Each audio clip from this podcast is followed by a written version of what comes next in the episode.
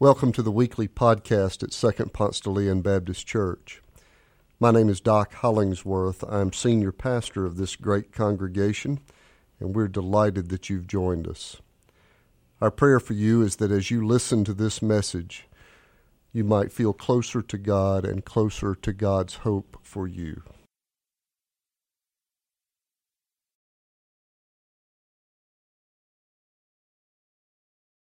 Good morning. Today's scripture is taken from Exodus 20, the first 17 verses. And in your Pew Bible, if you'd like to read along, it's found on page 58. So, Exodus 20. Then God spoke all these words I am the Lord your God who brought you out of the land of Egypt, out of the house of slavery. You shall have no other gods before me. You shall not make for yourself an idol whether in the form of anything that is in heaven above, or that is on the earth beneath, or that is in the water under the earth.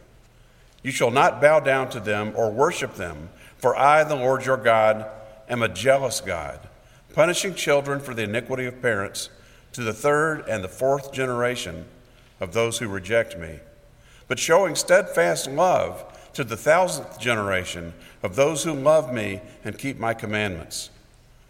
You shall not make wrongful use of the name of the Lord your God, for the Lord will not acquit anyone who misuses his name. Remember the Sabbath day and keep it holy. Six days you shall labor and do all your work, but the seventh day is a Sabbath to the Lord your God. You shall not do any work, you, your son or your daughter, your male or female slave, your livestock, or the alien resident in your towns. For in six days the Lord made heaven and earth, the sea, and all that is in them, but rested on the seventh day. Therefore the Lord blessed the Sabbath day and consecrated it. Honor your father and your mother, so that your days may be long in the land, and the Lord your God is giving you. You shall not murder. You shall not commit adultery. You shall not steal. You shall not bear false witness against your neighbor. You shall not covet your neighbor's house.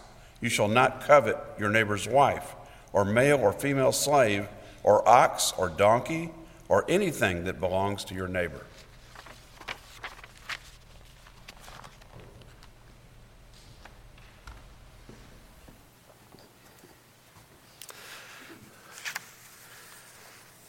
Well, today we've made it to the seventh episode of a 10 week journey through the book of Exodus. But we are in chapter 20 of a 40 chapter book, so do the math.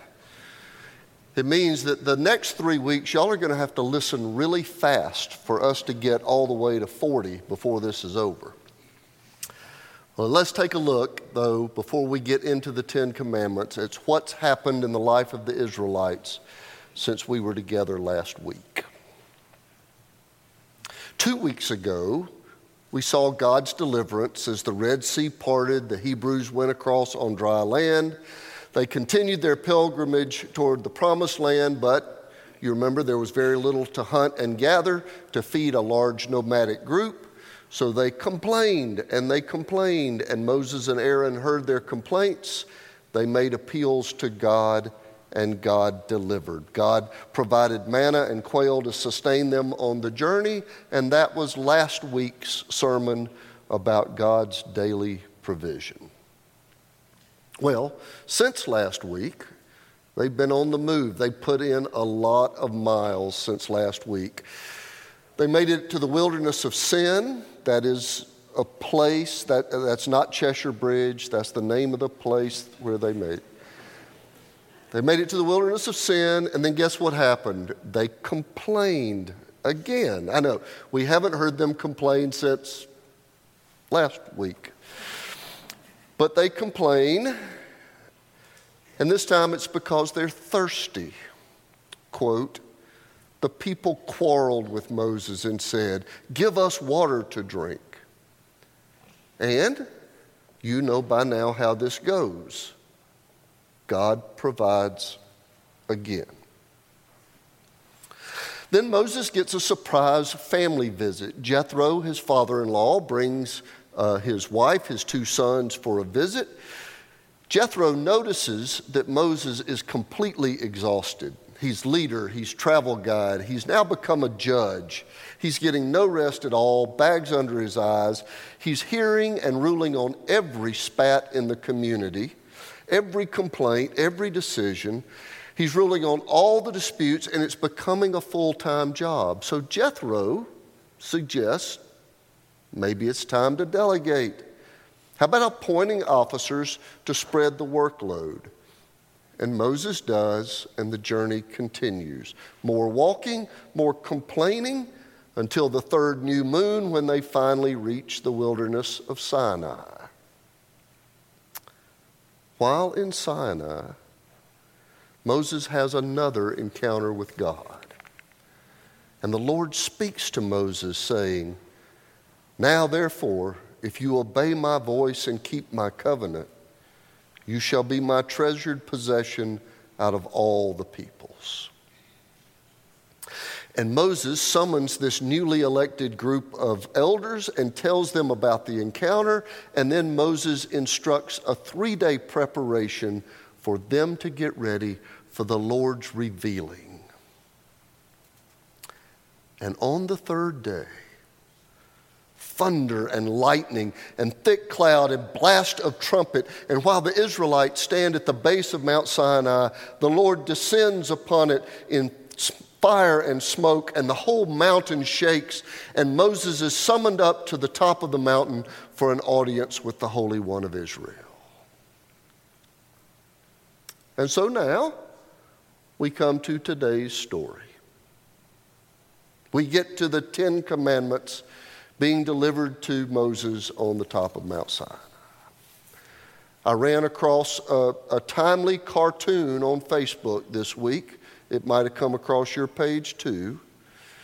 It was a picture of Moses with the two tablets, and it, the caption said, Technically, Moses was the first person with a tablet downloading data from the cloud. Maybe so. Well, this is our story for the day the Ten Commandments. Up until now, the preaching through Exodus has just been all kinds of fun. The rhythm that's just been affirmed over and over and over has been God's provision and deliverance. Remember? Moses in a basket of pitch and tar. God delivers from the river Nile. The Israel's in slavery, Israelites are in slavery. God delivers. The plagues but God passes over the houses of the Israelites in an act of deliverance. Then the Hebrews are stuck between the Red Sea and Pharaoh's army, and guess what? God delivers. Then last week, starvation and complaint, there's not enough to eat. Manna falls on the ground. God delivers again. So, what's not to like? So far, the people of God have spoken their wishes and God has come through like a rich and doting granddaddy. Granddaddy, can I have a pony? I mean, what's not to like about the Exodus story?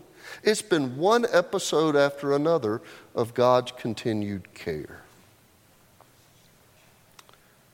But today, today is a reminder that the covenant flows in both directions. Covenant is about God's faithfulness, but it's also about our call to faithfulness. Love is never conditional, blessing is conditional. God says to Moses in the last chapter, You have seen what I did to the Egyptians and how I bore you on eagle's wings and brought you to myself. Now, therefore, if you obey my voice and keep my covenant, you shall be my treasured possession out of all the peoples. If you obey. And Moses comes down from the cloud and fire of Sinai with instructions about our side of the covenant, the Ten Commandments for our right living, if you obey. And the first four of these commandments are about our right posture before God. You shall have no other gods before me. You shall not make for yourself an idol. You shall not make wrongful use of the name of the Lord your God. Remember the Sabbath and keep it holy. Before I get to the other six, uh, let me say a corrective word about these commandments before we look at the rest of the list. There is, there is a common perception that these commandments rain down from an angry, bearded God or a humorless nun with a ruler, and that they're intended to restrict all of our fun and freedom, when the opposite is true. God knows that life ordered in right principles is the only way to live abundantly. If we, er, if we worship other gods like fame and money, it will result in arid living, not abundance. I have a hundred illustrations if you're interested. If you knew how many families I have talked to in my office who have reached the highest corner office and live in the largest house on Habersham and their lives are a mess empty and sad. We have to have rules to live with well. If there are no rules, we just live in a fearful chaos. Uh, can you imagine like, like basketball with no rules? What would that look like? It would be a bunch of elbowing and tackling. I, I mean, it, it would be nothing. If the rules are taken away, we are not freer. If God's rules and priorities get misshapen, then society falls into dysfunction. Rules are made for freedom more than for restriction. So God gives a list of rules so that we might live abundantly. But what happens when we ignore our part of the covenant? What happens when we put other gods first or idolize something lesser or diminish the place of God and God's name or disregard the Sabbath worship and renewal? Well, it's a mess. God's rules are to save us from ourselves. There's a saying that we don't break the commandments as much as they break us.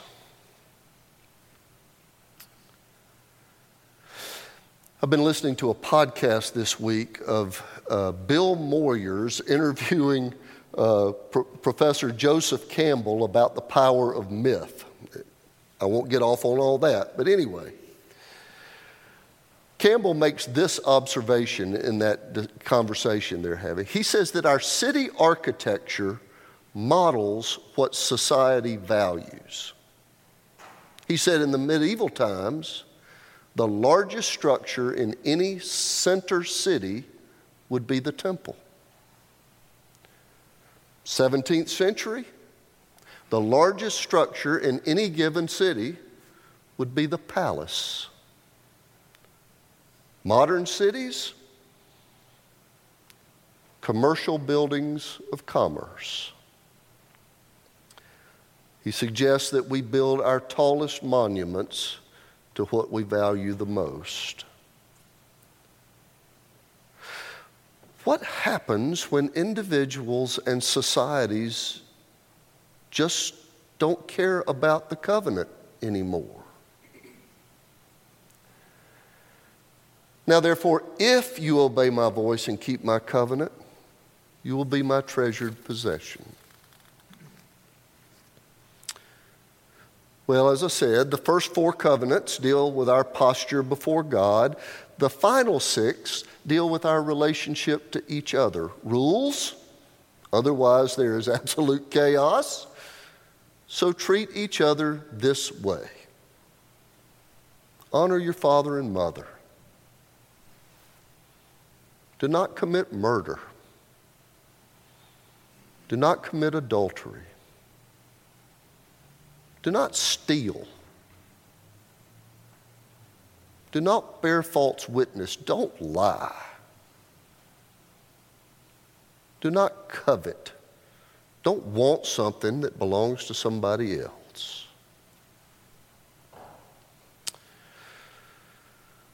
Well, I confess that I haven't read this book, but the title of this book made me shudder a little bit. Uh, University of Chicago professor Bernard Meehan wrote a book entitled Write Your Own Ten Commandments. I said, I haven't read the book. I mean, it might be a really noble book with a quirky title. I don't know. But, but, uh, write your own Ten Commandments? actually, I think I know some people who have that book. I, actually, I'll do me, you do you. As far as I'm concerned, all you need to do is just try to be a good person. To me, it's not really stealing if, oh, come on, Dad, it's not leave it to Beaver anymore. To me, a, a deer stand is just as worshipful as any sanctuary I've ever been in. You don't believe God really cares if I just No, we don't get to write our own. There is a standard. There are rules. They were carved into tablets for our life together and before God. And we make our own list at our own peril. We are a covenant people. God has never broken covenant, which is part of the Exodus message. God's relentless faithfulness to us. But our record of faithfulness has not been quite as good. Today, as you know, is the first Sunday of Lent. And in this 40 days, we're going to take a painful journey into those places where we have failed our end of the covenant agreement. God doesn't judge on a curve. We can't afford to judge our covenant behavior against some of those guys who work in shipping. We're in a season of audit where we examine the ways we have betrayed and broken. And we get honest with ourselves and with God. And the Lenten audit is a hard look in the mirror an examination of us, not the sins of others. We've conditioned ourselves to think what's really bringing us down is the sins of others. It's other people, not us. Uh, saying our country's a mess because of the behavior of those people. If those Republicans had not tried to steal the election, if those woke Democrats had cared about American jobs, our country's a mess because of those people, and those people won't change. My home life's a mess because my spouse won't change. My kid keeps acting up. My spiritual life's a mess because I'm just not getting fed at church. My relationship's broken because she won't apologize. Well, 40 days in front of an unforgiving mirror, and we will all have to face our own betrayal of the covenant. 40 days of self inspection, and we'll see that we all hold the nails of Christ's crucifixion in our own hands.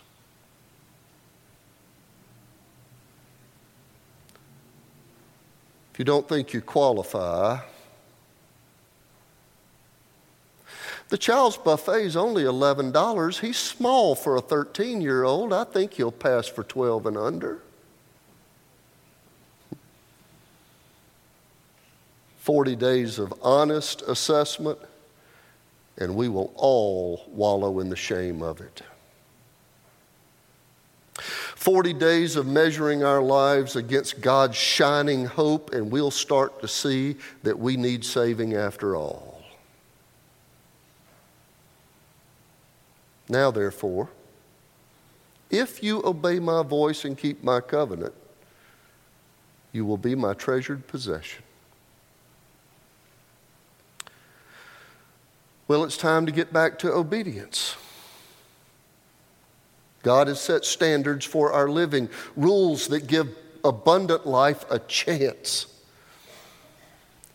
And when we measure our scared and tiny selves against God's claim on us, it should lead to the recognition that we do need saving. And that is how the Easter miracle begins doing its work within us. A risen Savior doesn't mean much to those who think they don't need saving. But for the honest and contrite,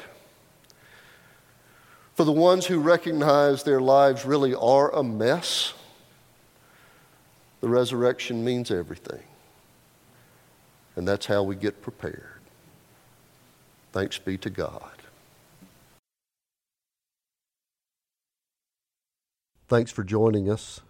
If you live in the Atlanta area or visiting Atlanta, come and worship with us in person on Sundays at Second Ponce de Leon Baptist Church.